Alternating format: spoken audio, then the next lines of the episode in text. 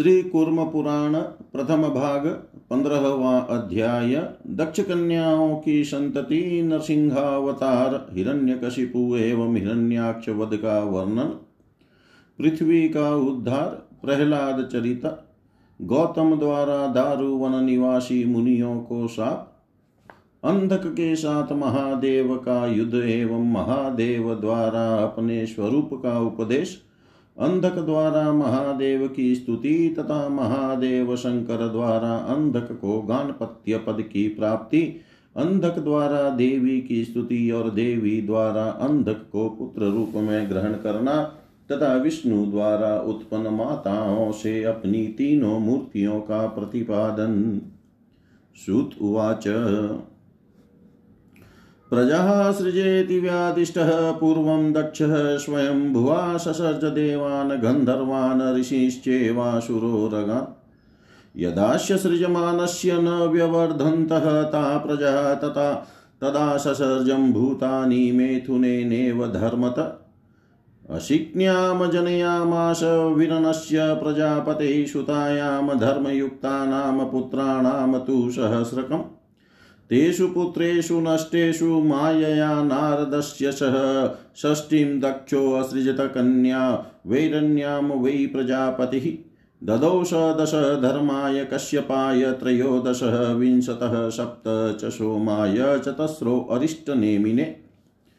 द्वै चैव बहुपुत्राय द्वै कृशाश्वाय धीमते द्वै चैवाङ्गीरसे तद्वतः तासां वक्ष्येऽत विस्तरम्। अरुन्धतिः वसुर्जामि, लंबा भानुर्मरुत्वती सङ्कल्पा च, मुहूर्ता च, साध्या विश्वा च भामिनी।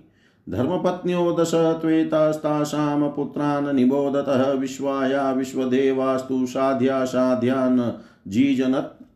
मरुत्वन्तो मरुत्वत्यां, वसवो अष्टो वसोः सुतः, भानोस्तु भानवश्चेव मुहूर्ता वै मुहूर्तज्जा लम्बायाश्चातः घोषो वै नागवीति तुजामिजा पृथिवीविषयं सर्वमरुन्धत्यामजायत। सङ्कल्पायास्तु सङ्कल्पो धर्मपुत्रा दशः स्मृता। आपो ध्रुवश्च सोमश्च धरश्चेवानिलो नलः प्रत्युश्च प्रभश्च वशवो अष्टो प्रकीर्तिता। आपस्य पुत्रो वैतण्ड्यः श्रमः श्रान्तो धुनिस्तथा। ध्रुवस्य पुत्रो भगवान् कालो लोकप्रकालन।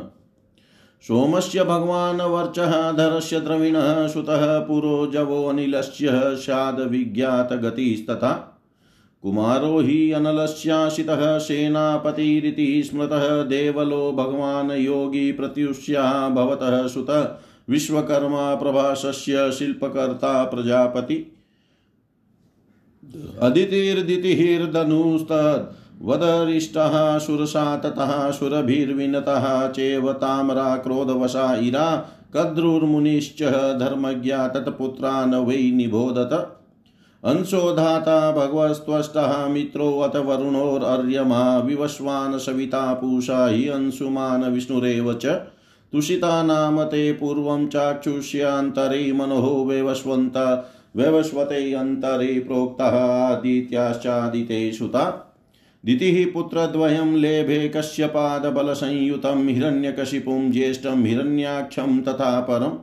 हिरण्यकशिपुर्दैत्यो महाबलपराक्रमः आराध्य तपसा देवं ब्रह्माणं परमेष्टिनं। दृष्ट्वा लेभे वरान् दिव्यान् स्तुत्वाशो विविधैस्तवे। अथ तस्य बलाद् देवाः सर्व एव सुरसय बाधितास्ताडिता जग्मुर्देवदेवं पितामहम्। शरण्यं शरणं देवं शम्भुं सर्वजगन्मयं ब्रह्माणं लोककर्तारं त्रातारं पुरुषं परं कुटस्थं जगतामेकं पुराणं पुरुषोत्तमम्। स याचितो देवै वरेर्मुनिभिश्च मुनीश्वरा सर्वदेवहितार्थाय जगाम कमलासनः। संस्तूयमानः प्रणतैर्मुनीन्द्रैरमरैरपि क्षीरोदस्योत्तरं कूलं त्रया यत्रास्ते हरिरीश्वर। दृष्ट्वा देवं जगद्योनिं विष्णुं विश्वगुरुं शिवं ववन्दे चरणो मूर्ध्ना कृताञ्जलिर्भाषत ब्रह्मोवाच। त्वं गतिः सर्वभूतानामनन्तोऽस्यखिलात्मक व्यापि सर्वामरवपुर्महायोगी सनातन। त्वमात्मा सर्वभूतानां प्रधानं प्रकृतिपरा वैराग्येश्वर्यनिरतो रागातीतो निरञ्जन। त्वं कर्ता चैव भर्ता च निहन्तासुरविद्विषां त्रातुर्मः त्रातुर्मर्हस्यन्नन्तेश त्राता हि परमेश्वर। इतं स विष्णुर्भगवान् ब्रह्मणा सम्प्रबोधित, प्रोवाचो निद्रपक्वाच पीतवासासुरद्विष।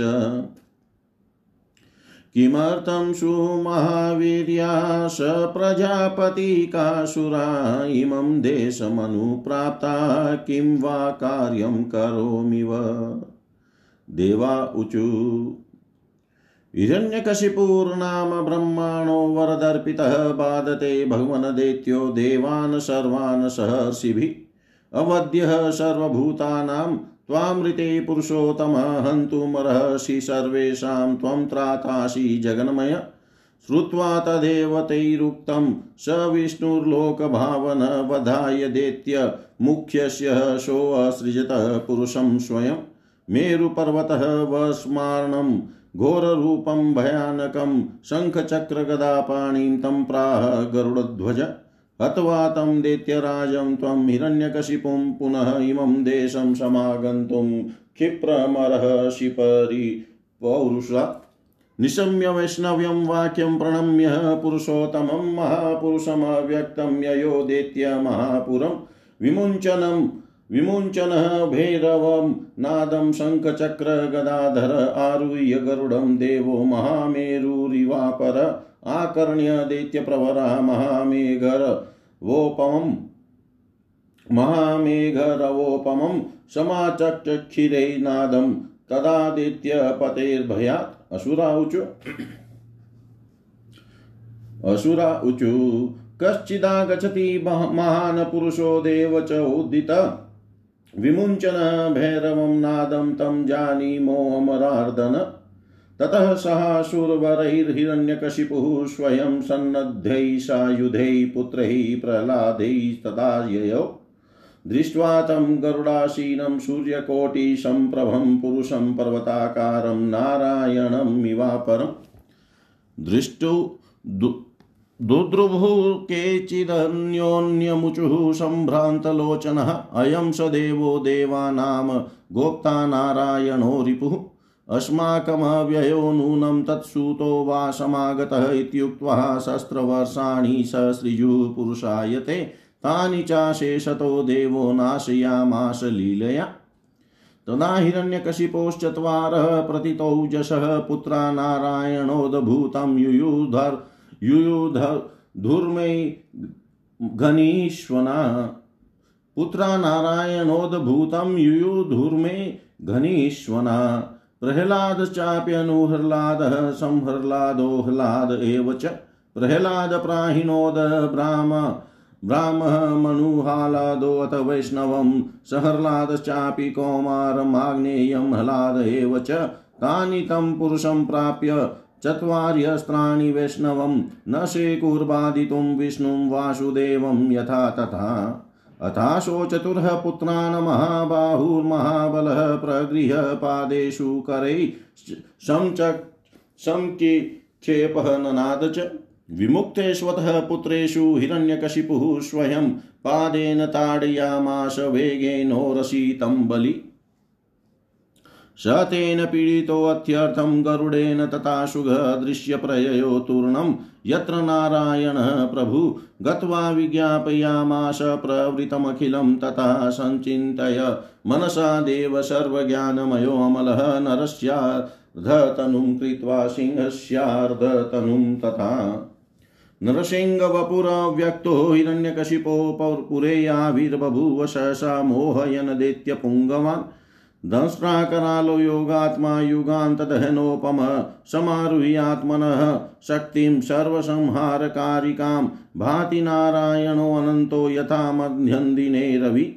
दृष्ट्वा नरसिंहवपुषं प्रह्लादं ज्येष्ठपुत्रकं, वधाय प्रेरयामास नरसिंहस्य सोऽसुर। इमं नृसिंहवपुषं पूर्वस्मादबहुशक्तिकं, सहेव त्वनुजे सर्वैर्नाशयाशु मयेरित। ततसन्नियोगादसुरः प्रह्लादो विष्णुमव्ययं युयुधे सर्वयत्नेन नरसिंहेन निर्जितः। ततः सञ्चोदितो दैत्यो हिरण्याक्षस्तदानुजः ध्यात्वा पशुपतेरस्त्रं ससर्जं च ननाद च।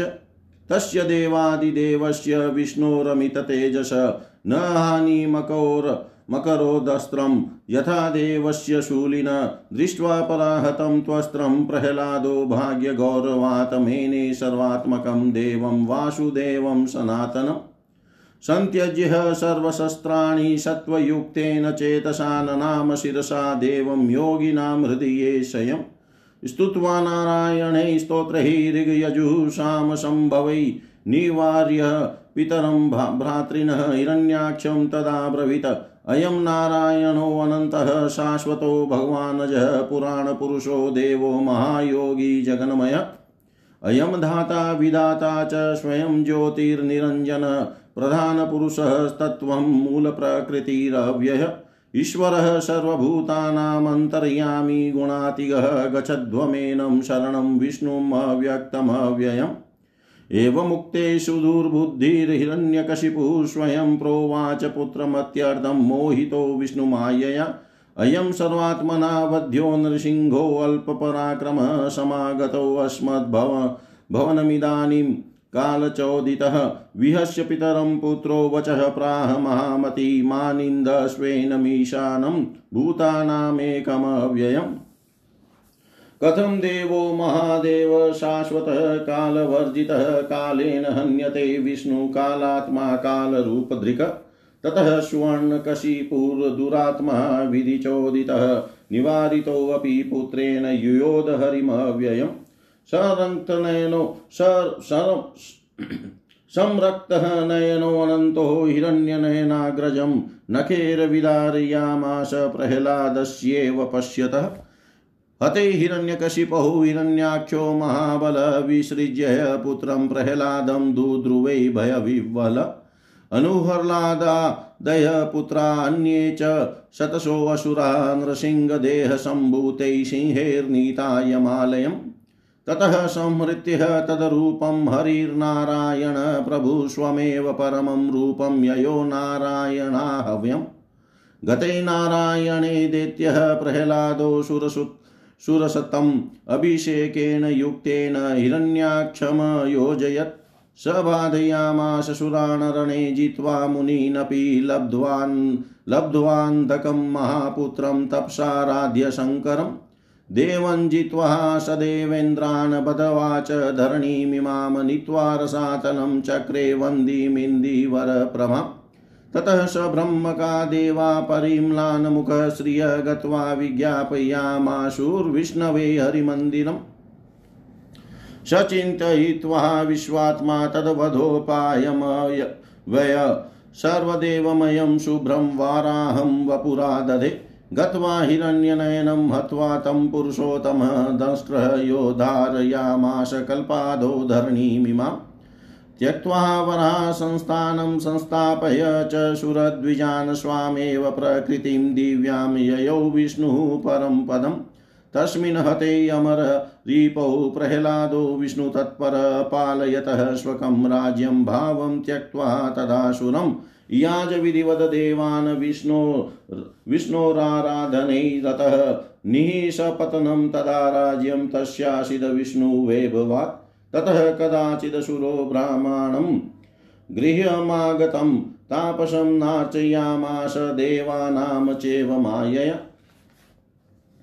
स तेन तापसोऽत्यर्थं मोहितेनावमानितः शशापाशुरः राजानं क्रोधसंरक्तलोचन यतद्वलं समाश्रित्य ब्राह्मणा नवमन्यसे सा भक्ति वैष्णवी दिव्या विनाशं ते गमिष्यति इत्युक्त्वा प्रेयो तूर्णं प्रह्लादस्य गृहाद्विज मोहराज संसक्तसोऽपि शापबलात् तत् बाधयामाश विप्रेन्द्रान् च न विवेद जनार्दनं पीतुर्वध मनुस्मृत्य क्रोधं चक्रे हरिं प्रति तयो सम्भवदयुद्धं सुघोरं रोमहर्षणं नारायणस्य देवस्य प्रह्लादस्यामरद्विष कृत्वा तु सुमहदयुद्धं विष्णुना तेन निर्जितः पूर्वसंस्कारमाहात्म्यात् परस्मिन् पुरुषे हरौ सञ्जातं तस्य विज्ञानं शरण्यं शरणं ययो। ततः प्रभृति दैत्येन्द्रो हि अनन्यां भक्तिमुद्वहन् नारायणे महायोगं वाप पुरुषोत्तमे हिरण्यकशिपो पुत्रे योगसंसक्तचेतसि अवापतनमहदराज राज्य मन्दकोऽसुरपुङ्गव हिरण्यनेत्रतनय शम्भोर्देह समुद्भव। मन्दर्स्तामुमां देवीं चकमे पर्वतात्मजां पुरा दारुवने पुण्ये मुनयो गृहमेदिन ईश्वराराधनार्थाय तपश्चेरुः सहस्रश।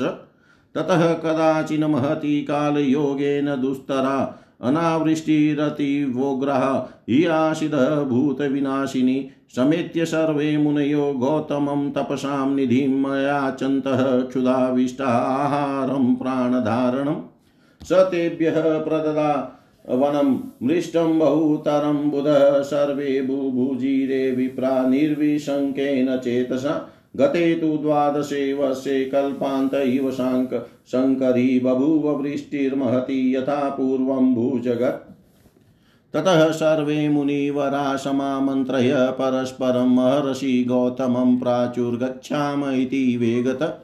निवारयामास च तान् कञ्चितः कालं यथा सुखं मुषित्वा मदगृहे वश्यं गच्छध्वमिति पण्डिता। ततो मायामहीं सृष्ट्वा कृशां गाम सर्व, एव ते समीपं प्रापयामाशुर्गौतमस्य महात्मन। सोऽनुवीक्षय कृपाविष्टस्तस्या संरक्षणोत्सुक गोष्ठे तां बन्धयामाश स्पृष्टमात्राममारसा स शोकेनाभिसन्तप्तः कार्याकार्यमहामुनि न पश्यति स्म, सहसा तादृशं मुनयो ब्रुवन्। गोवध्येयं द्विजश्रेष्ठः यावत् तव शरीरगा तावत् ते अनं न भोक्तव्यं गच्छामो वयमेव हि तेन ते मुदितः सन्तो देवदारुवनं शुभं जग्मुः पापवशं नीताश्चपश्च तपश्च तपस् जग्मुः पाय पापवशं नीतास्तपश्चर्तुं यथा पुरा स मयया मायया जातां गोवध्या गौतमो मुनिकेनापि हेतुना ज्ञात्वा शशापातीव कोपन। भविष्यन्ति त्रयी बाह्या महापातकीभिः समा बुभुवस्ते तथा रसापाज्य जायमानः पुनः पुनः।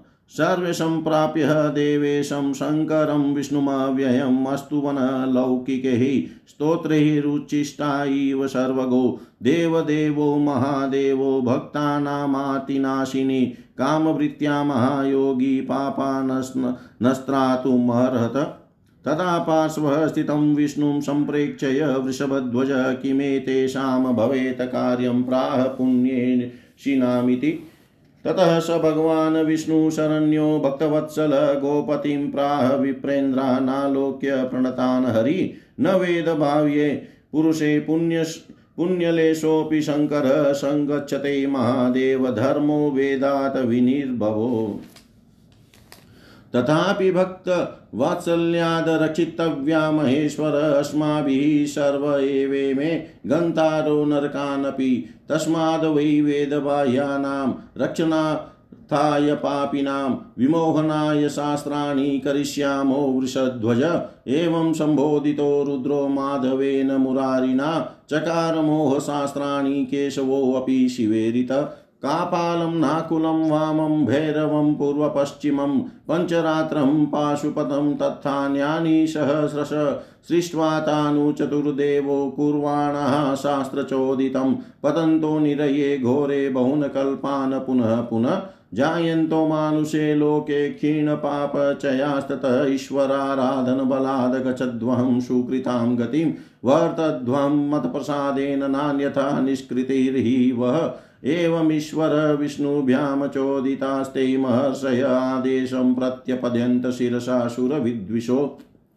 चक्रुस्ते अन्यानि शास्त्राणि तत्र तत्र रता पुनः शिष्यान् ध्यायपा यामासुदर्शयित्वा फलानि तु मोहयन्त इमं लोकं वतीर्य महीतले चकार शङ्करो भिक्षामिता येषां द्विजेशः कपालमालाभरण प्रेतभस्मावगुण्ठित विमोहयं यं लोकमिमं जटामण्डलमण्डितः। निक्षिप्य पार्वती देवीं विष्णावमिततेजसी नियोज्याङ्गभवं रुद्रं भैरवं दुष्टनिग्रहे।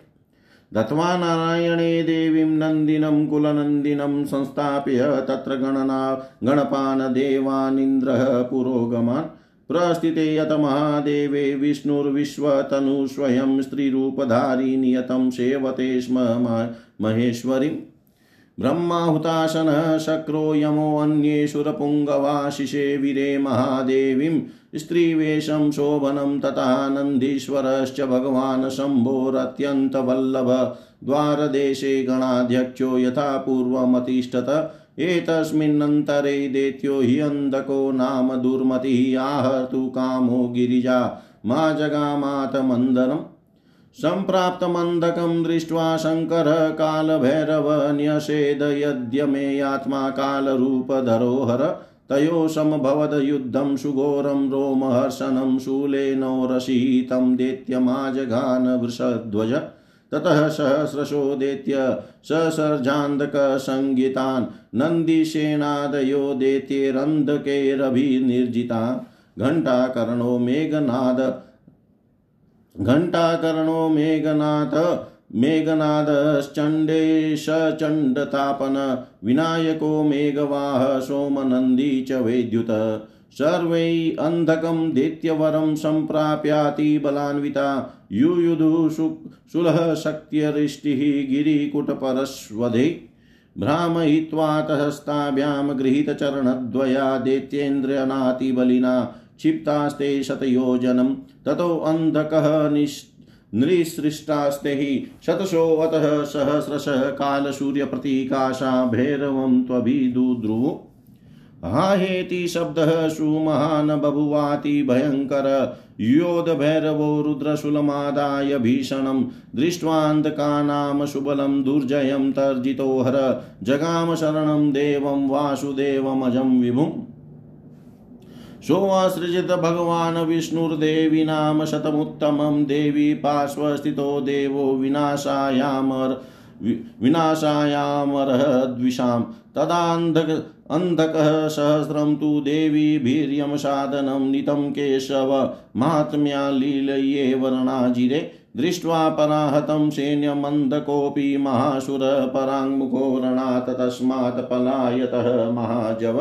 ततः क्रीडां महादेव कृत्वा द्वादशवार्षिकीं हिताय लोके भक्तानां जगामातमन्दरम् सम्प्राप्तमीश्वरं ज्ञात्वा सर्व एव गणेश्वरा समागम्योपतस्तुस्तं भानुमन्तमिव द्विजा प्रविश्य भवनं पुण्यं युक्कालमधुरासदं ददर्शनन्दिनं देवं भैरवं केशवं शिव प्रणाम प्रवणं देवं सोऽनुगृहात् नन्दिनं माघ्राय मूर्धनीशान केशवं परिष्वजे दृष्ट्वा देवी महादेवं प्रीतिविश्वरा ऋतेक्षणा ननाम शिरसा तस्य पादयोरीश्वरस्य सा निवेद्य विजयं तस्मै शङ्करायात शङ्करी भैरवो विष्णुमाहात्म्यं प्रणतः पार्श्वगो अवदत।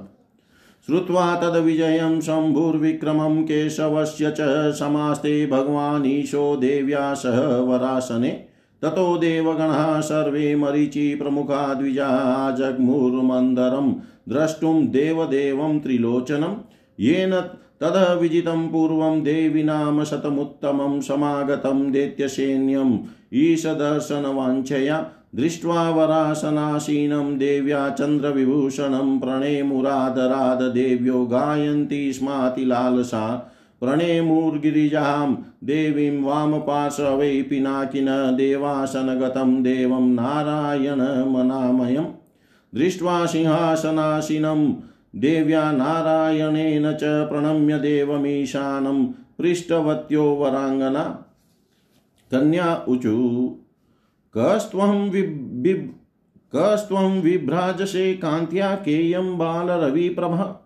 कोऽन्वयं भाति वपुषः पङ्कजायतलोचनः निशम्यतासां वचनं वृषेन्द्रवरवाहन व्याजहार महायोगी भूताधिपतिरव्यय अहं नारायणो गौरी जगन्माता सनातनी विभज्य संस्थितो देव स्वात्मानं बहुदेश्वर न मे विदुः परं तत्त्वं देवाद्यानमहर्षय एकोऽयं वेद विश्वात्मा भवानी विष्णुरेव च।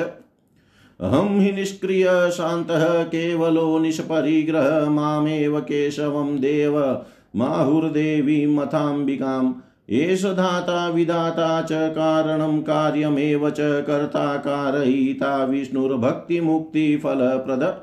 भोक्ता पुमान् प्रमेय संहृता कालरूपधृकः स्रष्टापाता वासुदेवो विश्वात्मा विश्वतो मुख कुटस्थो हि अक्षरो व्यापी योगी नारायण स्वयं। तारकः पुरुषो हि आत्मा केवलं परमं पदं। शैषा माहेश्वरी गौरी मम शक्तिर्निरञ्जना शान्ता सत्या सदानन्दा परमपदमिति श्रुति।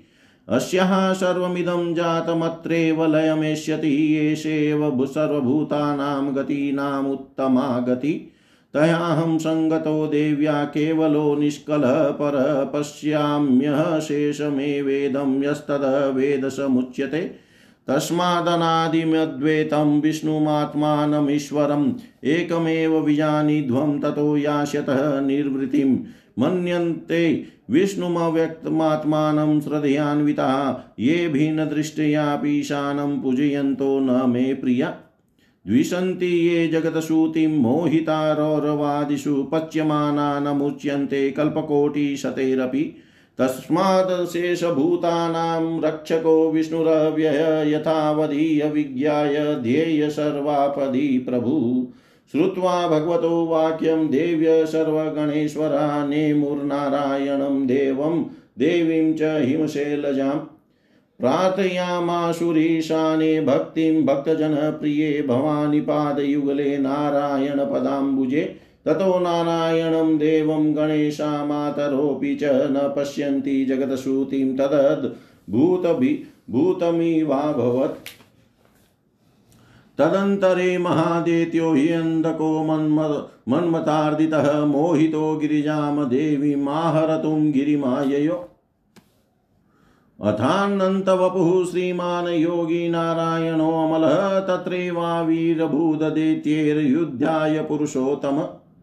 कृत्वाथ पार्श्वे भगवन्तमीशो युद्धाय विष्णुं गणदेवमुख्यैः शिलादपुत्रेण च मातृकाभिः स कालरुद्रोऽभिजगाम देवः त्रिशूलमादाय कृशानुकल्पं स देवदेवः प्रययो पुरस्तात् तमन्वयुस्ते गणराजवर्या जगामदेवोऽपि सहस्रबाहु। रराजमध्ये भगवान् सुराणां विवाहनो वारिदवर्णवर्णः तदा सुमेरो शिखिराधिरूढः स्त्रीलोकदृष्टिर्भगवान् निर्वार्क। जगत्यनादिर्भगवान्नमेयो हर सहस्राकृतिराविराशितः त्रिशूलपाणिर्गगने सुघोषः पपात देवोपरि पुष्पवृष्टिः समागतं वीक्षय गणेशराजं समावृतं देवरिपुर्गणेशे योधशक्रेण समात्रिकाभिर्गणेरशेषेरमरः प्रधाने विजित्य सर्वानपि बाहुवीर्यात् स संयुगे शम्भुमनन्तधाम समाययो यत्र च सकालरुद्रो विमानमारुह्य विहीनसत्त्वः। दृष्ट्वान्तकं समायान्तं भगवान् गरुडध्वज व्याजहार महादेवं भैरवं भूतिभूषणम् हन्तुर्मर्हसि देत्येषमन्धकं लोककण्टकं त्वामृते भगवान् शक्तो हन्ता नान्योऽस्य विद्यते। त्वं हर्ता सर्वलोकानां कालात्मा हि ऐश्वरी तनुस्तूयते विविधैर्मन्त्रैर्वेदविद्भिर्विचक्षणैः स वासुदेवस्य वचो निशम्य भगवान् हर निरीक्षय विष्णुं हनने दैत्येन्द्रस्य मतिं ददो जगामदेवतानीकं गणानां हर्षमुत्तमं स्तुवन्ति भैरवं देवमन्तरिक्षराजना। जयानन्तमहादेव कालमूर्ते सनातन त्वम् अग्नि सर्वभूतानामत अन्तश्चरसि नित्यश। त्वं यज्ञस्त्वं स्वषट्कारस्त्वं धाता हरिरव्यय, त्वं ब्रह्मा, त्वं महादेवस्त्वं धाम परमं पदम्। ओङ्कारमूर्तिर्योगात्मा त्रयी नेत्रस्त्रिलोचन महाविभूतिर्देवेशो जयाशेषजगत्पते ततः कालाग्निरुद्रो वशो गृहीत्वान्धकमीश्वर त्रिशूलाग्रेषु विन्यस्य पुर ननर्थशतां गति शतां गतिम् दृष्ट्वान्धकं देवगणाशूलप्रोतं पितामह प्रणेमुरीश्वरं देवं भैरवं भवमोचकम् अस्तु वनमुनय सिद्धा जगुर्गन्धर्वकिन्नरा अन्तरिक्षे अप्सरस नृत्यन्ति स्म मनोरमा संस्थापितोऽथ शूलाग्रेशोऽन्धको दग्धकिल्बिष उत्पन्नाखिलविज्ञानतुष्टाव परमेश्वरम्। अन्धक उवाच नमामि मूर्ध्ना भगवन्तमेकं समाहितायं विदुरिषत्तत्त्वम् पुरातनं पुण्यमनन्तरूपं कालं कविं योगवियोगहेतुम्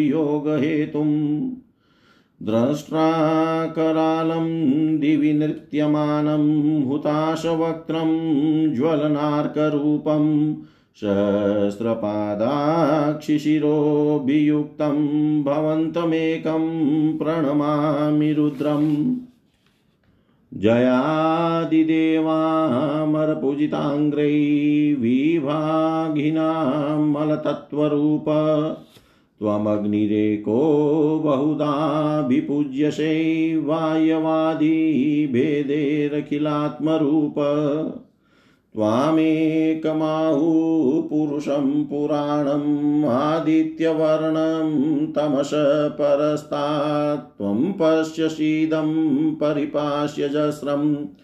त्वमन्तको योगिगणाभिजुष्ट।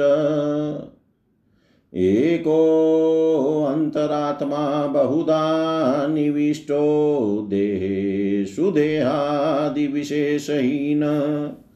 त्वमात्मशब्दं परमात्मतत्त्वं भवन्तमाहुः शिवमेव केचित्।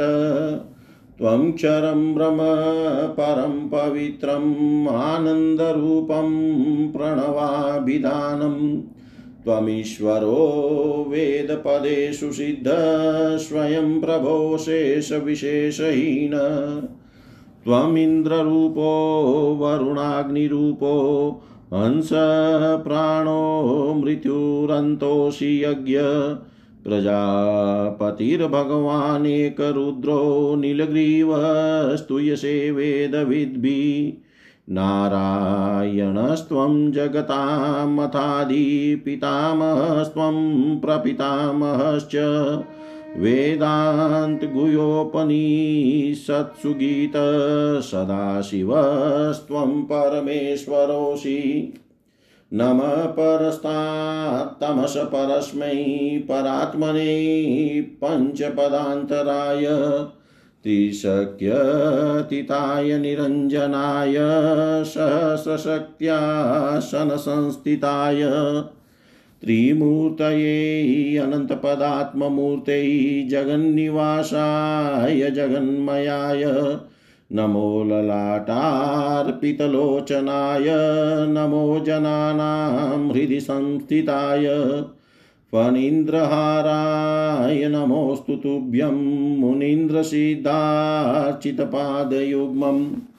ऐश्वर्यधर्मासनसंस्थिताय नमः परान्ताय भवोद्भवाय सहस्रचन्द्रार्कविलोचनाय नमोऽस्तु ते सोंशुमध्यमाय नमोऽस्तु ते देवहिरण्यबाहो नमोऽम्बिकाया पतये मृडाय नमोऽतिगुहाय गुहान्तराय वेदान्तविज्ञानसुनिश्चिताय त्रिकालहीनामलधामधाम्ने नमो महेशाय नमः शिवाय नमो महेशाय नमः शिवाय एवं स्तुवन्तं भगवान् शूलाग्रादवरोप्यतम तुष्टप्रवाच हस्ताभ्यां स्पृष्टवात परमेश्वर प्रीतोऽहं सर्वथा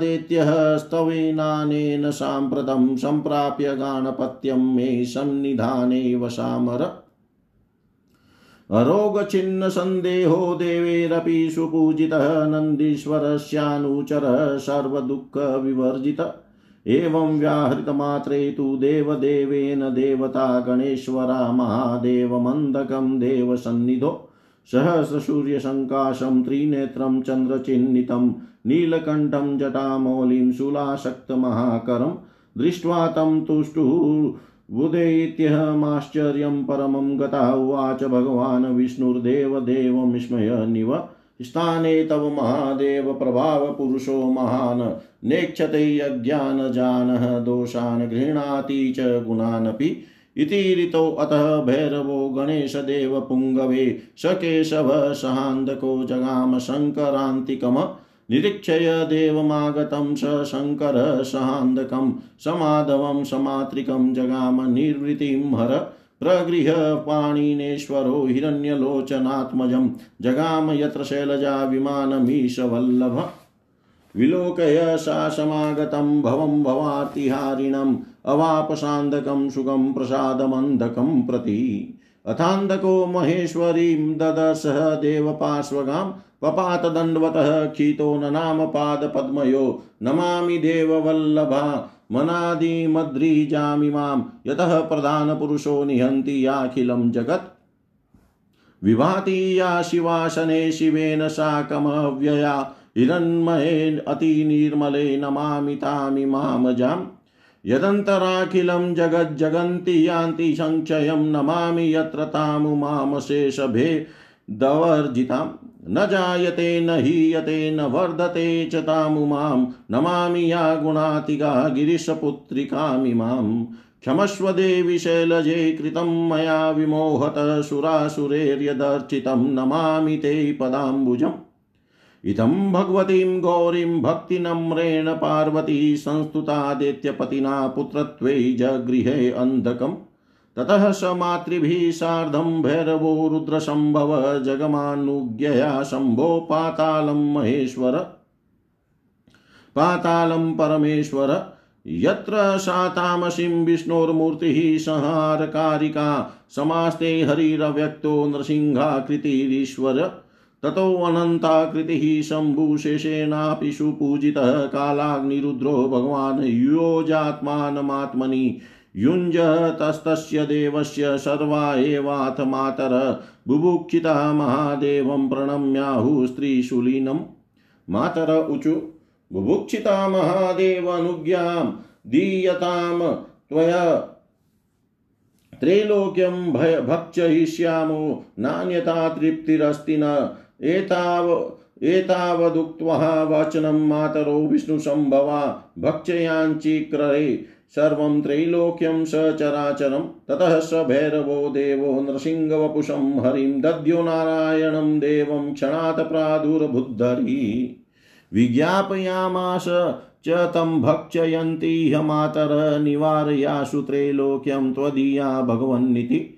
संस्मृता विष्णुना देव्यो नृसिंहवपुषा पुनः उपतस्तुर्महादेवं नरसिंहाकृतिं च तं सम्प्राप्य सन्निधिं विष्णोः सर्वासंहारकारिका प्रददु सम्भवे शक्तिं भैरवायायिततेजसे अपश्यस्तां जगत्सूतिं नृसिंहमतः भैरवं क्षणादेकत्वं मापनं शेषहि चापि मातरः व्याजहारशिकेशो ये भक्ताशूलपाणिन ये च माँ संस्मरन्ति पालनीया प्रयत्नत। ममेव मूर्तिरतुला सर्वसंहारकारिका महेश्वरांश सम्भूता भुक्तिमुक्तिप्रदात्वयम् अनन्तो भगवान्, कालो द्विधावस्था ममेव तु तामसी राजसी मूर्ति देवदेवश्चतुर्मुखः।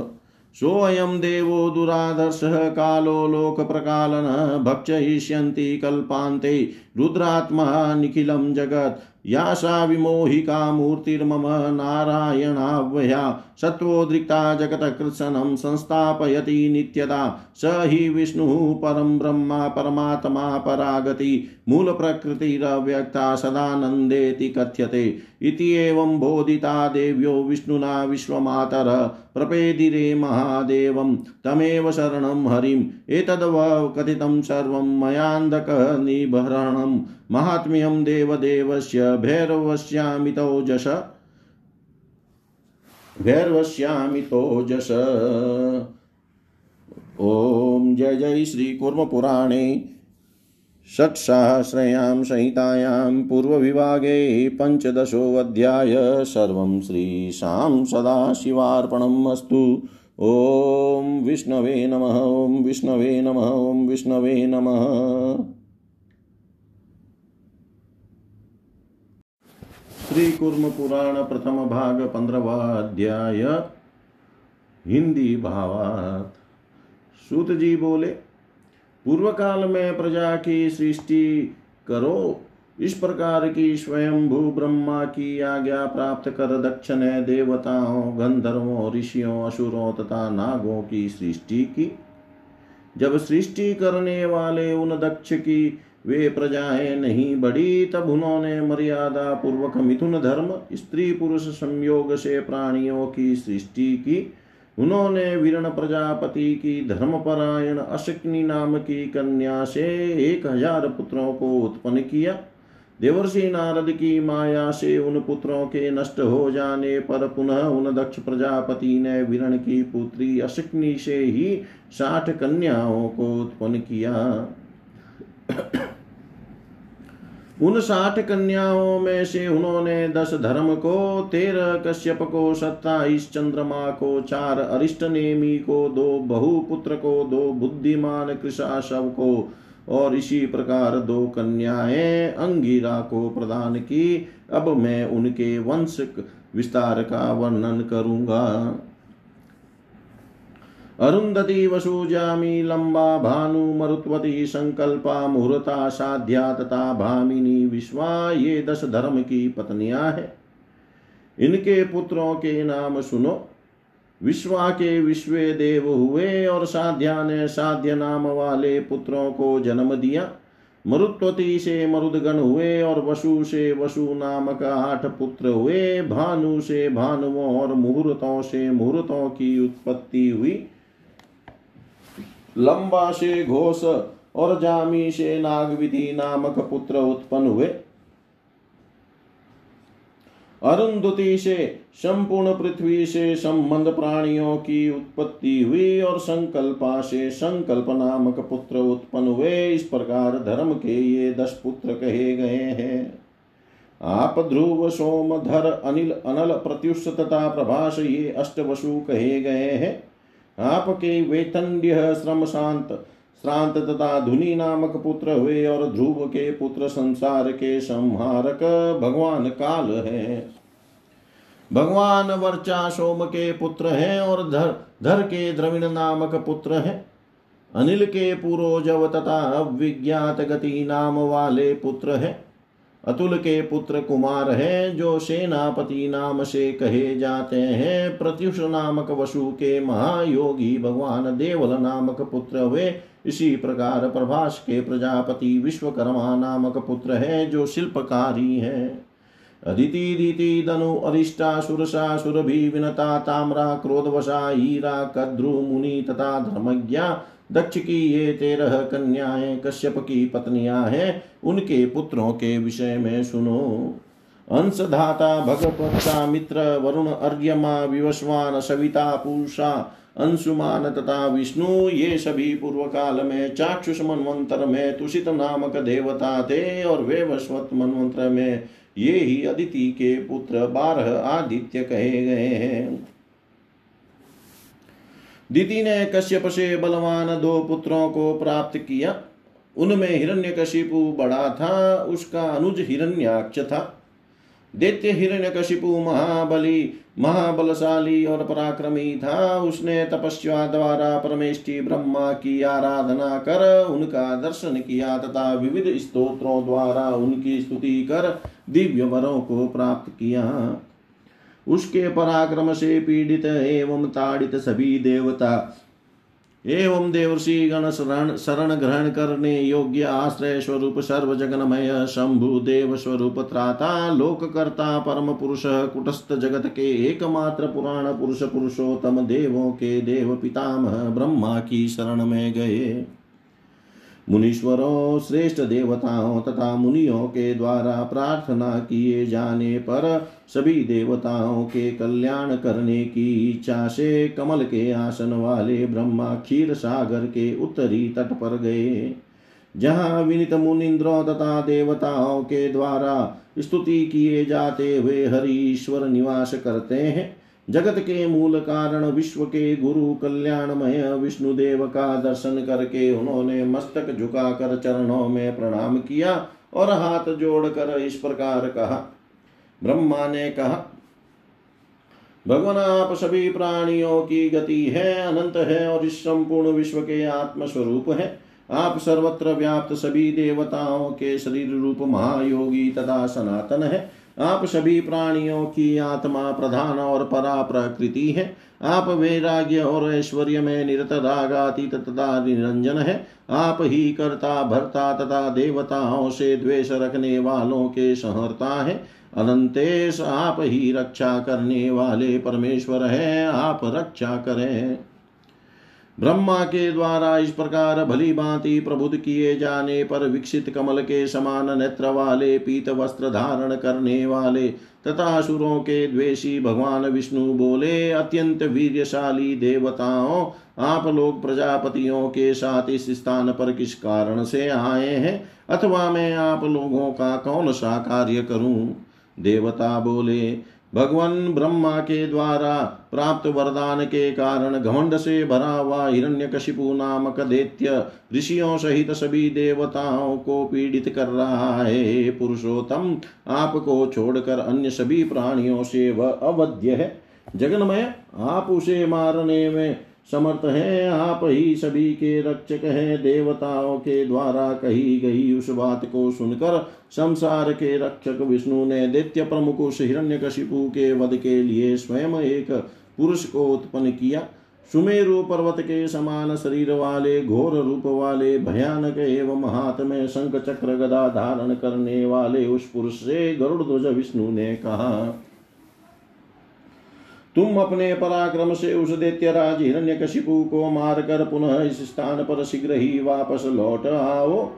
विष्णु का वचन सुनकर शंख चक्र गदाधारी व दूसरे महामेरु के समान देव गरुड़ पर आरूढ़ होकर भीषण नाद करते हुए अव्यक्त महापुरुष पुरुषोत्तम को प्रणाम कर हिरण्यकशिपु दैत्य के महानगर की ओर गया। महामेघ की गर्जना के समान नाद को सुनकर बड़े बड़े दैत्यों ने दैत्य राज हिरण्यकशिपु से भयपूर्वक कहा दैत्यों ने कहा, देवताओं का विनाश करने वाले दैत्यराज देवताओं की प्रेरणा प्राप्त कर कोई महान पुरुष भीषण नाद करता हुआ आ रहा है। हमें उसे जानना चाहिए। तदनंतर मुख्य मुख्य असुरों तथा आयुधों से सुसज्जित प्रहलाद आदि पुत्रों के साथ हिरण्यकशिपु स्वयं वहाँ गया। करोड़ों सूर्य के समान प्रभाव वाले तथा दूसरे नारायण के समान पर्वताकार गरुड़ पर बैठे हुए उस पुरुष को देख कर कोई तो भाग गए और कोई भ्रांत दृष्टि होकर आपस में कहने लगे, यह निश्चित ही हमारा शत्रु और देवताओं का रक्षक वही अव्यय नारायण देव है अथवा उसका पुत्र ही यह आया है। ऐसा कहकर वे उस पुरुष पर शस्त्रों की वर्षा करने लगे, किंतु उस देव ने लीला से ही उन सभी शस्त्रों को नष्ट कर डाला। तदनंतर अति तेजस्वी तथा मेघ के समान गर्जना करने वाले प्रहलाद, अनुर्लाद सहलाद तथा हलाद नामक हिरण्यकशिपु के चार पुत्र नारायण से उत्पन्न उस पुरुष से युद्ध करने लगे। प्रहलाद ने ब्रह्मास्त्र अनुर्लाद ने वैष्णवास्त्र सहलाद ने कौमारास्त्र तथा हलाद ने आग्नेयास्त्र का प्रयोग किया। वे चारों अस्त्र उस वैष्णव पुरुष के पास पहुंचकर उन वासुदेव विष्णु को किसी भी प्रकार बांधने में समर्थ न हो सके। तदनंतर महाबाहु, महाबलशाली उस पुरुष ने उन चारों पुत्रों के पैरों को अपने हाथ से पकड़कर उन्हें फेंक दिया और गर्जना की। इस प्रकार पुत्रों के फेंक दिए जाने पर बलवान स्वयं हिरण्य हिरण्यकशिपु ने पैर द्वारा बड़े ही वेग से उस पुरुष की छाती पर प्रहार किया। उस प्रहार से पीड़ित होकर वह पुरुष गरुड़ पर चढ़कर अदृश्य हो गया तथा शीघ्र ही वहाँ गया, जहाँ प्रभु नारायण स्थित थे। वहाँ जाकर उसने संपूर्ण घटित वृतांत उन्हें बतला दिया। तब सर्व ज्ञानमय विमल देव ने मन में विचार कर आधा शरीर मनुष्य का एवं आधा शरीर सिंह का बनाया। नरसिंह शरीर धारण करने वाले अव्यक्त देव दैत्य समूहों को मोहित करते हुए अकस्मात हिरण्यकशिपु के नगर में प्रकट हो गए। भयंकर दाढ़ों वाले योगात्मा तथा प्रलयाग्नि के समान अनंत नारायण अपनी सर्वसंहारकारिणी शक्ति पर आरूढ़ होकर उसी प्रकार प्रकाशित हो रहे थे, जैसे मध्यान्ह काली सूर्य प्रकाशमान होता है। नरसिंह का शरीर धारण किए उन्हें देख कर उस असुर ने बड़े बड़े लड़के, अपने बड़े लड़के प्रहलाद को नरसिंह के वध के लिए प्रेरित किया और कहा, अपने सभी छोटे भाइयों के साथ तुम पहले से अधिक शक्ति वाले इस नरसिंह शरीरधारी पुरुष को मेरी प्रेरणा से शीघ्र ही मार डालो। उसकी आज्ञा पाकर असुर प्रहलाद ने सभी प्रकार के प्रयत्नों के द्वारा अव्यय विष्णु के साथ युद्ध किया, किंतु वह नरसिंह द्वारा पराजित हो गया। तदनंतर उस हिरण्यकशिपु की आज्ञा प्राप्त कर उसके छोटे भाई हिरण्याक्ष ने पाशुपतास्त्र का ध्यान करके उसे चलाया और गर्जना की। वह अस्त्र देवादि देव अमित तेजस्वी उन विष्णु की कोई हानि न कर सका, जैसे कोई अस्त्र त्रिशूलधारी देव शंकर की हानि नहीं करता। अस्त्र को विफल होते देख कर भाग्यशाली होने के कारण प्रहलाद ने उन देव को सर्वात्मक सनातन वासुदेव ही समझा। उसने सभी शस्त्रों का परित्याग कर दिया और सत्व गुण संपन्न चित से योगियों के हृदय में निवास करने वाले देव को सिर से प्रणाम किया तथा ऋग यजुष तथा शाम वेद से प्राप्त वैष्णव स्तुतियों के द्वारा स्तुति कर अपने पिता हिरण्यकशिपु भाइयों एवं हिरण्याक्ष को युद्ध करने से रोकते हुए इस प्रकार कहा। ये अनंत सनातन अजन्मा महायोगी जगन्मय पुराण पुरुष भगवान नारायण देव है। ये धाता विदाता स्वयं ज्योति निरंजन प्रधान पुरुष रूप तत्व मूल प्रकृति अव्यय ईश्वर सभी प्राणियों के अंतर्यामी तथा गुणातीत है। इस अव्यक्त अव्यय विष्णु की आप लोग शरण ग्रहण करें। प्रहलाद के इस प्रकार कहने पर विष्णु की माया से अत्यंत मोहित, दुर्बुद्धि, हिरण्यकशिपु ने स्वयं पुत्र से कहा, यह थोड़े पराक्रम वाला नरसिंह सभी प्रकार से वध करने योग्य है। काल के द्वारा प्रेरित होकर इस समय यह हमारे घर में ही आ गया है। पिता का वचन सुनकर महावती प्रहलाद ने हंसकर कहा प्राणियों के एकमात्र स्वामी इन अव्यय की निंदा मत करो। सनातन काल, वर्जित कालात्मा काल का रूप धारण करने वाले महादेव विष्णु देव को काल कैसे मार सकता है? तदनंतर भाग्य से प्रेरित हिरण्यकशिपु पुत्र के द्वारा रोके जाने पर भी अव्यय हरि से लड़ने लगा। क्रोध से अत्यंत लाल नेत्रों वाले अनंत विष्णु ने प्रहलाद के देखते ही देखते हिरण्य स्वर्ण के समान नयन है, जिसके उस हिरण्य नयन हिरण्याक्ष के बड़े भाई हिरण्य कशिपु को अपने नखों द्वारा विदीर्ण कर डाला। हिरण्यकशिपु के मार दिए जाने पर भय से विवल महाबली हिरण्याक्ष पुत्र प्रहलाद को छोड़कर भाग चला। नरसिंह की देह से उत्पन्न सिंहों ने हिरण्यकशिपु के अनुर्लाद आदि पुत्रों तथा अन्य सैकड़ों असुरों को यमलोक पहुँचा दिया। तदनंतर प्रभु नारायण हरि ने उस नरसिंह रूप को समेट कर अपने ही नारायण नाम वाले श्रेष्ठ रूप को धारण कर लिया, तथा अपने धाम को धाम के लिए प्रस्थान किया। नारायण के चले जाने पर असुर श्रेष्ठ दैत्य प्रहलाद अपने चाचा हिरण्याक्ष का यथोचित अभिषेक किया। उस हिरण्याक्ष ने युद्ध में देवताओं और मुनियों को जीत कर उन्हें पीड़ा पहुंचाई और तपस्या के द्वारा शंकर की आराधना करके अंधक नामक श्रेष्ठ पुत्र प्राप्त किया। उसने देवराज इंद्र सहित सभी देवताओं को जीत लिया तथा कमल के समान कांति वाली इस पृथ्वी को बाँध कर रसातल में ले जाकर बंदी बना लिया। तब मुरझाई हुई मुख की शोभा वाले सभी देवता ब्रह्मा सहित हरि के निवास में गए और उन्हें सारा वृतांत बतलाया।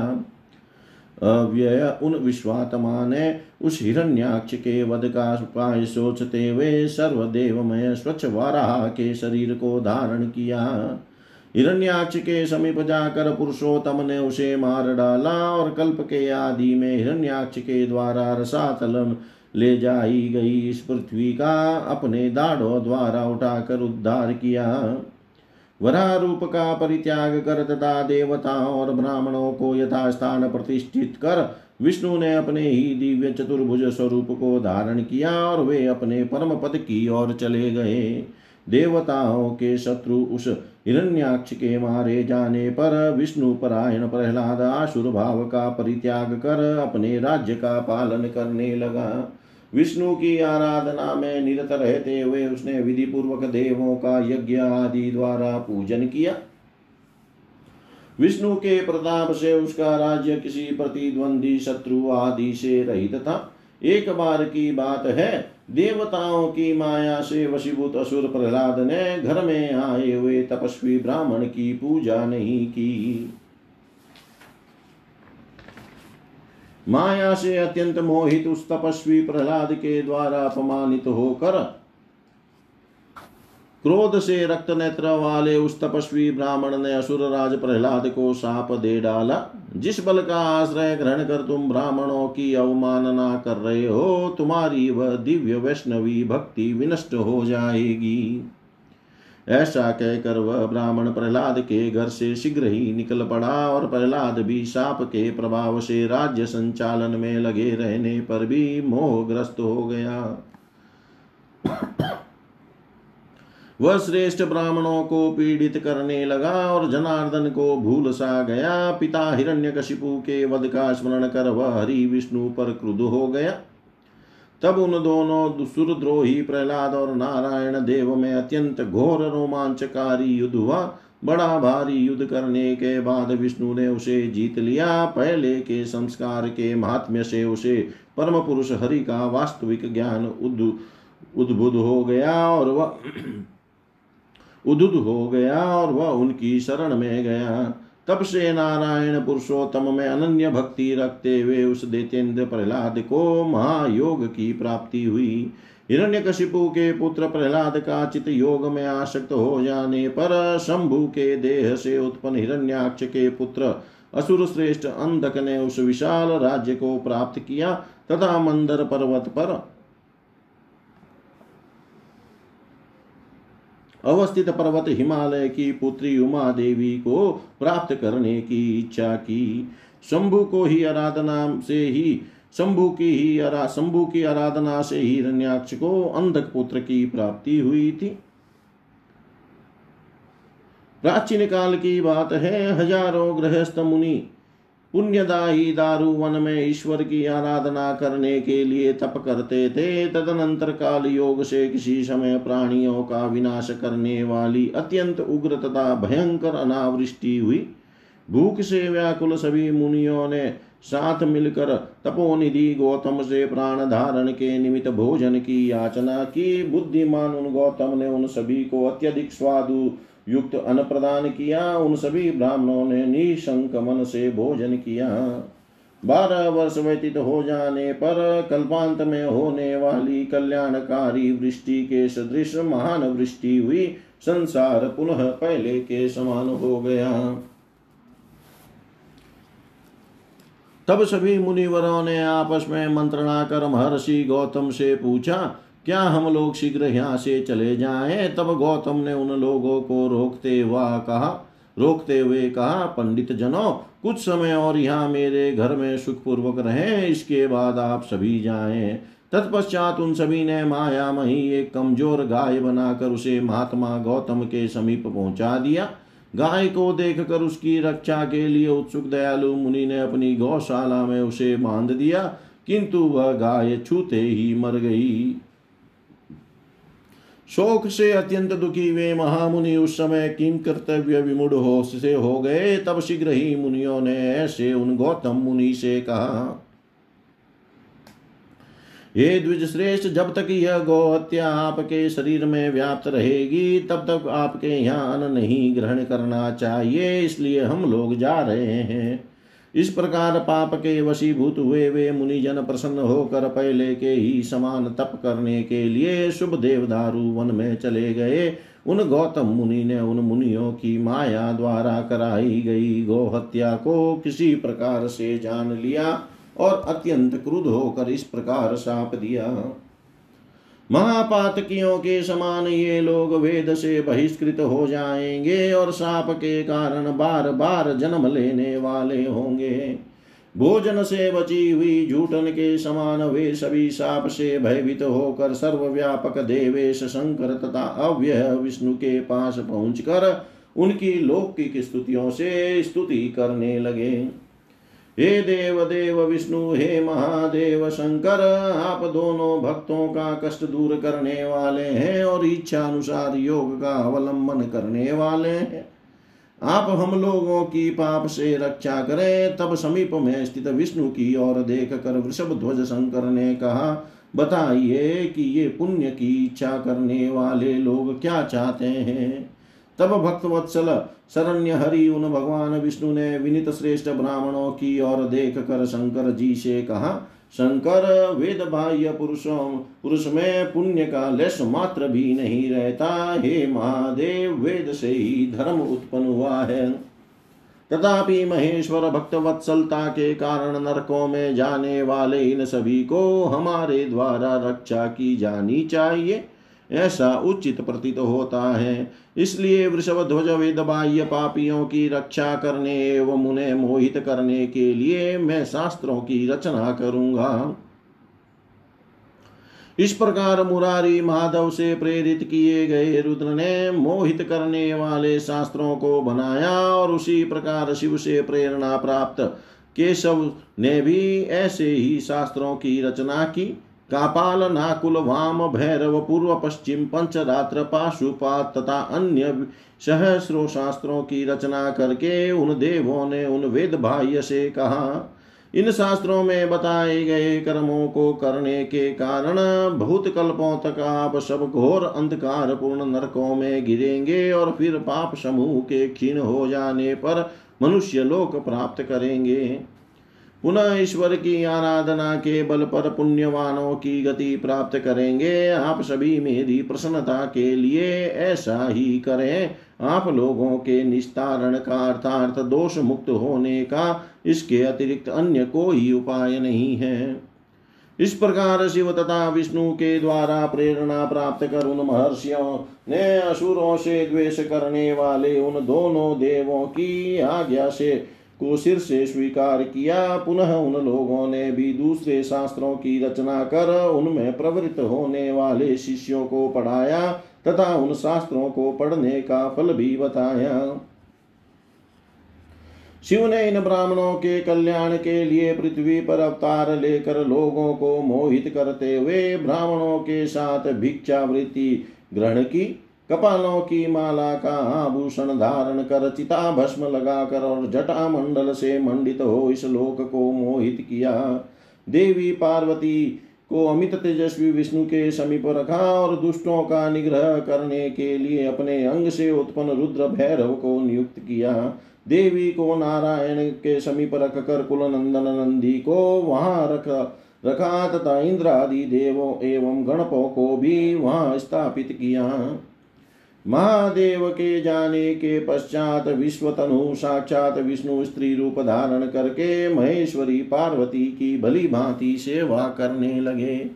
सुंदर स्त्री का रूप धारण करके ब्रह्मा, अग्नि, इंद्र, यम तथा अन्य भी श्रेष्ठ देवता महादेवी की सेवा करने लगे।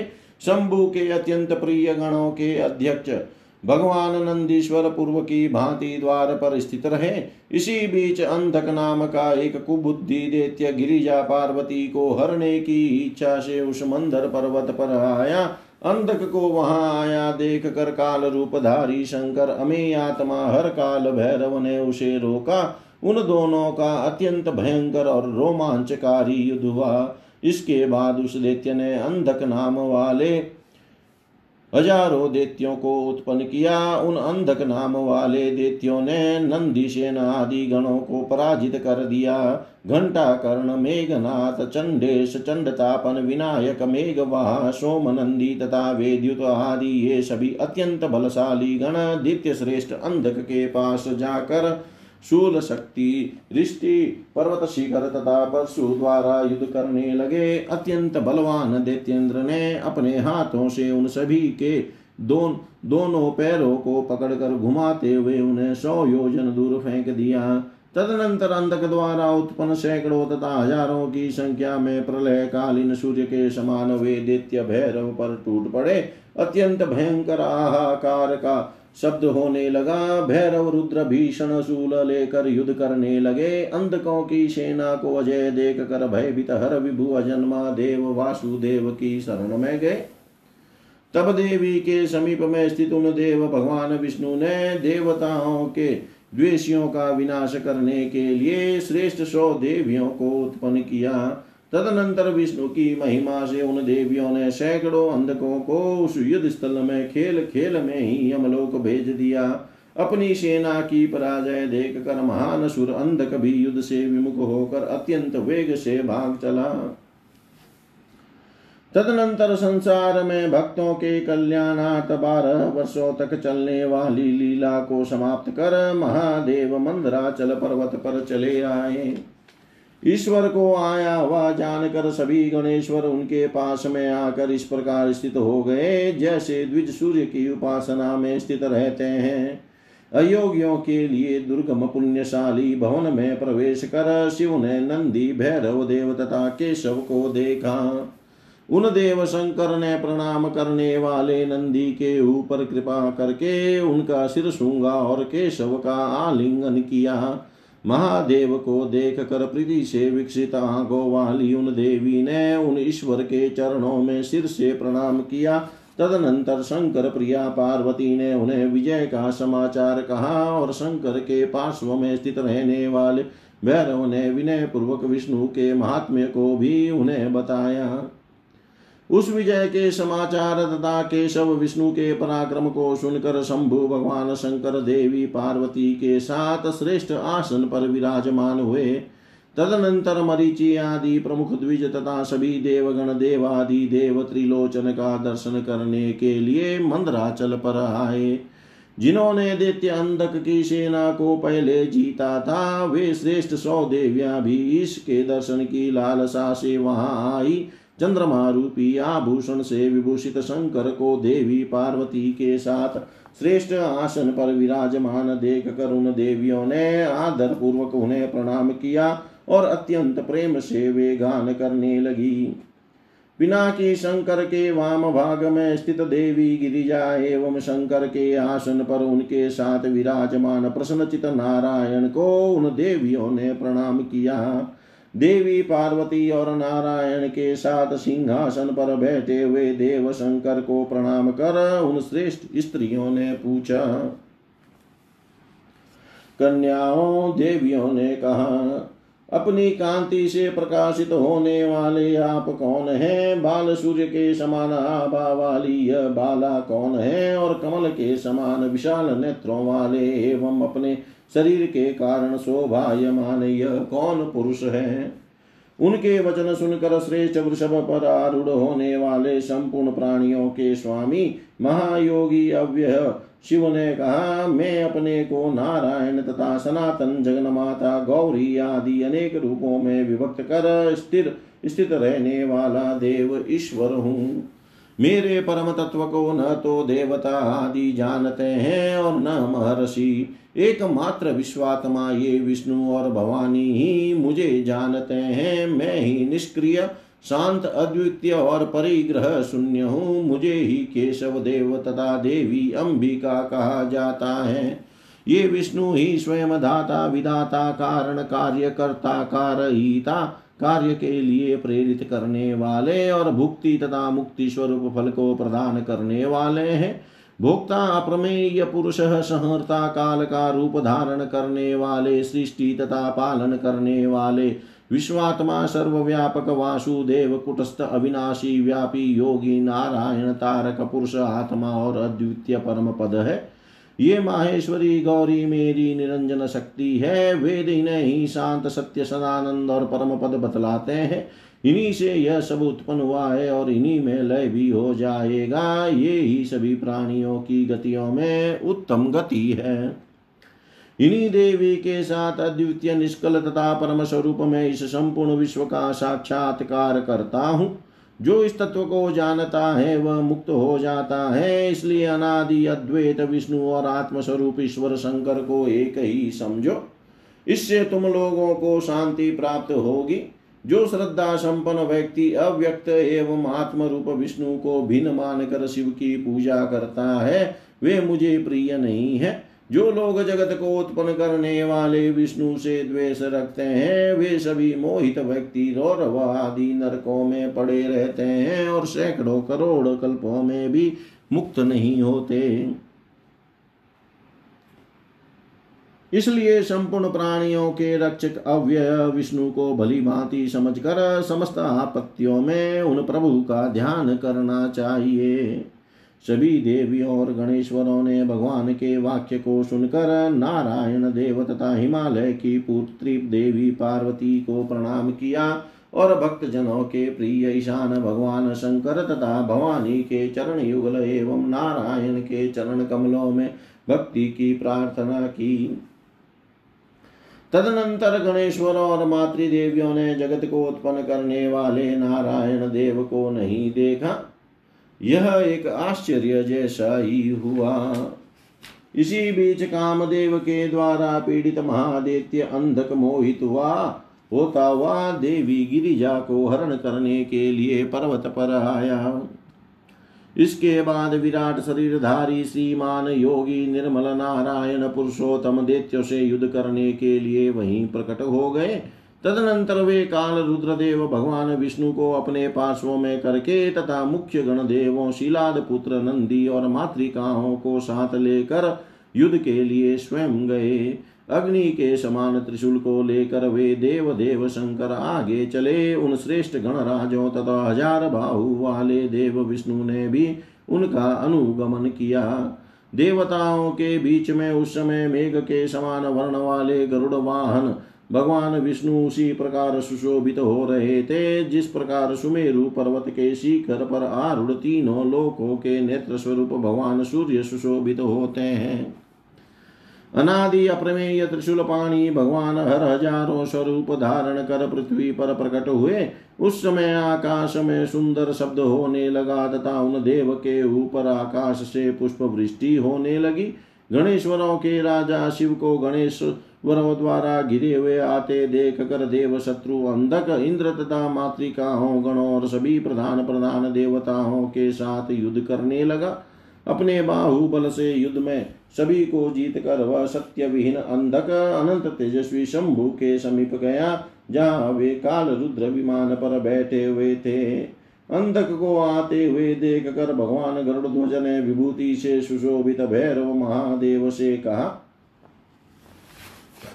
भगवान आप संसार के कंटक रूप दैत्यपति अंधक को मारने में समर्थ है। आपको छोड़कर इसे मारने में कोई दूसरा समर्थ नहीं है।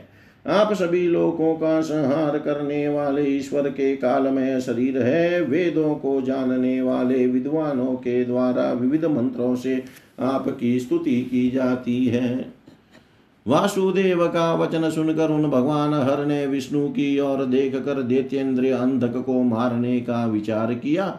गणों का हर्ष बढ़ाते हुए वे देवताओं की सेना में गए। तब अंतरिक्ष में विचरण करने वाले लोग भैरव देव की इस प्रकार स्तुति करने लगे। अनंत महादेव, आप सनातन है, काल की मूर्ति है आपकी। जय हो। आप अग्नि रूप और सभी प्राणियों के भीतर सदैव निवास करने वाले हैं। आप ही यज्ञ, आप ही वसटकार और आप ही दाता अव्यहरी है। आप ही ब्रह्मा महादेव और आप ही तेज स्वरूप परम पद है। आप प्रणव मूर्ति, योगात्मा वेद त्रही रूप तीनों, तीन नेत्र वाले त्रिलोचन है। आप महाविभूति स्वरूप देवताओं के स्वामी हैं, हे संपूर्ण संसार के स्वामी आपकी जय हो। तदनंतर सजनों के आश्रय स्थान एवं प्रलय कालीन अग्नि के समान भयंकर वे ईश्वर अंधक दैत्य को पकड़कर अपने त्रिशूल के अग्रभाग में रख कर नाचने लगे। त्रिशूल पर पिरोहे हुए अंधक को देख कर पितामह ब्रह्मा तथा देवगण संसार सागर से मुक्त करने वाले भैरव देव को प्रणाम करने लगे। मुनि तथा सिद्धजन स्तुति करने लगे और गंधर्व किन्नर गान करने लगे, तथा अंतरिक्ष में रमणीय अप्सराओं के समूह नृत्य करने लगे, तदनंतर त्रिशूल के अग्रभाग में स्थापित उस अंधक के सभी पाप दग्ध नष्ट हो गए, उसे संपूर्ण ज्ञान प्राप्त हो गया और वह परमेश्वर की स्तुति करने लगा। अंधक ने स्तुति करते हुए कहा समाधि में स्थित रहने वाले लोग जिस पुरातन पुण्यदायी अनंत स्वरूप, काल रूप, कवि तथा संयोग एवं वियोग के कारण ईश्वर तत्व को जानते हैं, मैं उन अद्वितीय भगवान को सिर से प्रणाम करता हूँ। भयंकर धाड़ों वाले आकाश में नृत्य करते हुए, अग्नि के समान मुख वाले, प्रज्वलित सूर्य के समान स्वरूप वाले हज़ारों पैर आँख तथा शीरों से युक्त आप अद्वितीय रुद्र को मैं प्रणाम करता हूँ। हे आदि देव देवताओं के द्वारा आपके चरणों की पूजा की जाती है। आप विभाग रहित शुद्ध तत्व स्वरूप हैं। आपकी जय हो।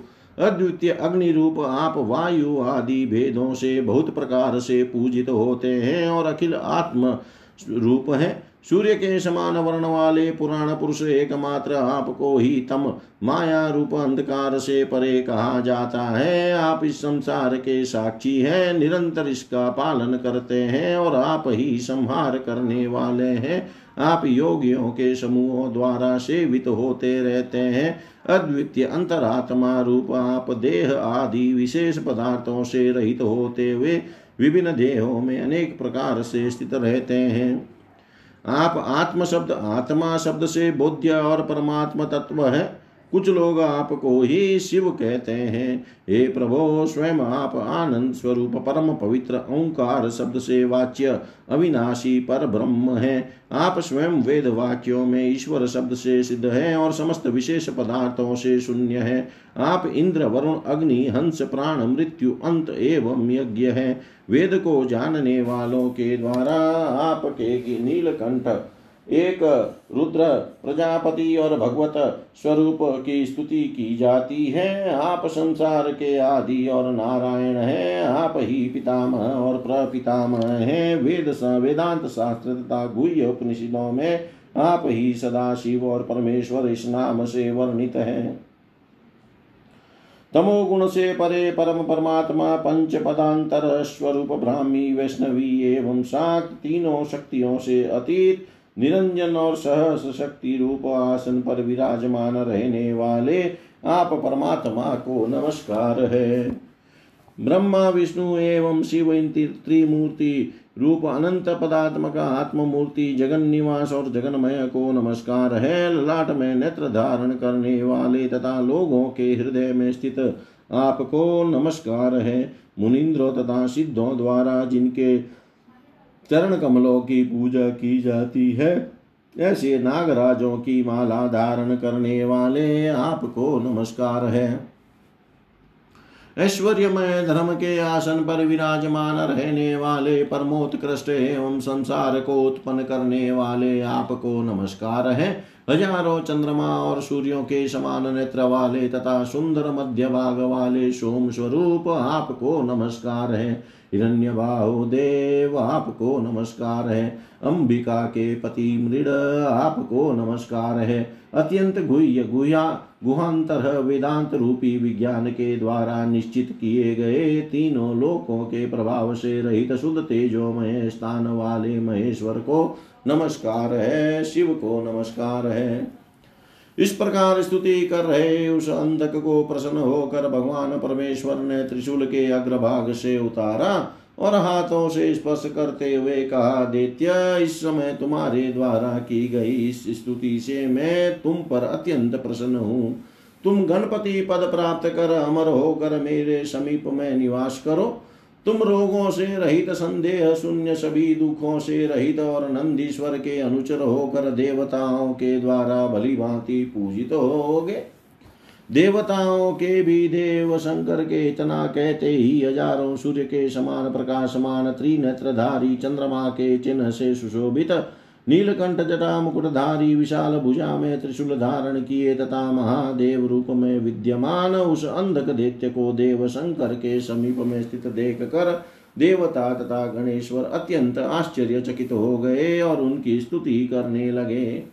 तदनंतर भगवान विष्णु ने हँसते हुए देवादि देव शिव से कहा, महादेव, आपने उचित ही प्रभाव दिखलाया। महान पुरुष ज्ञान से उत्पन्न दोषों को नहीं देखते और गुणों को ही ग्रहण करते हैं। इतना कहे जाने के बाद गणेश्वरों, श्रेष्ठ देवों, केशव तथा अंधक के साथ भैरव शंकर के पास गए। अंधक, विष्णु तथा मातृकाओं के साथ देव भैरव को आया देख कर उन कल्याणकारी हर को परम शांति प्राप्त हुई। हिरण्याक्ष के पुत्र अंधक का हाथ पकड़कर ईश्वर शंकर वहाँ गए, जहाँ शंकर प्रिया पार्वती विमान पर बैठी हुई थी। संसार के दुखों का हरण करने वाले भव शंकर को अंधक के साथ आया देख कर उन्हें सुख प्राप्त हुआ, तब उन्होंने अंधक पर कृपा की।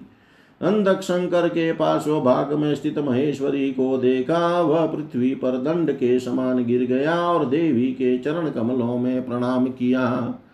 जिनसे प्रधान प्रकृति और पुरुष उत्पन्न हुए और जो संपूर्ण विश्व का संहार करने वाली है, उन नादि शंकर प्रिया अद्रित नयना अद्रित नया पर्वती पुत्र को मैं प्रणाम करता हूँ। और जो अति निर्मल हिरणमय मंगलकारी आसन पर भगवान शिव के साथ सुशोभित होती है, उन अव्यय और अजन्मा को मैं नमस्कार करता हूँ। सभी भेदों से रहित उस उन उमा को मैं प्रणाम करता हूँ, जिसके भीतर संपूर्ण संसार उत्पन्न होता है और विनाश को प्राप्त होता है। जो न उत्पन्न होती है, न विनाश को प्राप्त होती है और न बढ़ती ही है, उन गुणातीत हिमालय की पुत्री उमा को मैं नमस्कार करता हूँ। देवी शैलपुत्री मैंने मोहित होकर जो किया, उसके लिए आप मुझे क्षमा करें। देवताओं तथा सुरों से पूजित आपके चरण कमलों को मैं नमस्कार करता हूँ। भक्ति से विनम्र हुए दैत्यपति के इस प्रकार स्तुति किए जाने पर भगवती गौरी पार्वती ने उस अंधक को पुत्र रूप में स्वीकार किया। तदनंतर रुद्र से उत्पन्न परमेश्वर भैरव शंभु की आज्ञा से मातृकाओं के साथ पाताल गए, जहाँ विष्णु की समारकारिणी तामसी मूर्ति के रूप में नरसिंहाकृति ईश्वर अव्यक्त हरि स्थित है। तदनंतर शेष से भी पूजित कालाग्नि, रुद्र, अनंताकृति, भगवान शंभु ने स्वयं को परमात्म तत्व से संयुक्त कर दिया। उन देव के परमात्मा से संयोग करते समय सभी बुभुक्षित मातृकाओं ने त्रिशूलधारी महादेव को प्रणाम कर कहा।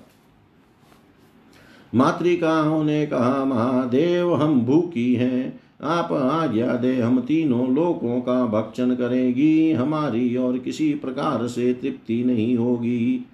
इतनी बात कहकर विष्णु से उत्पन्न वे मातृकाएँ चराचर सहित संपूर्ण त्रिलोकी का भक्षण करने लगी।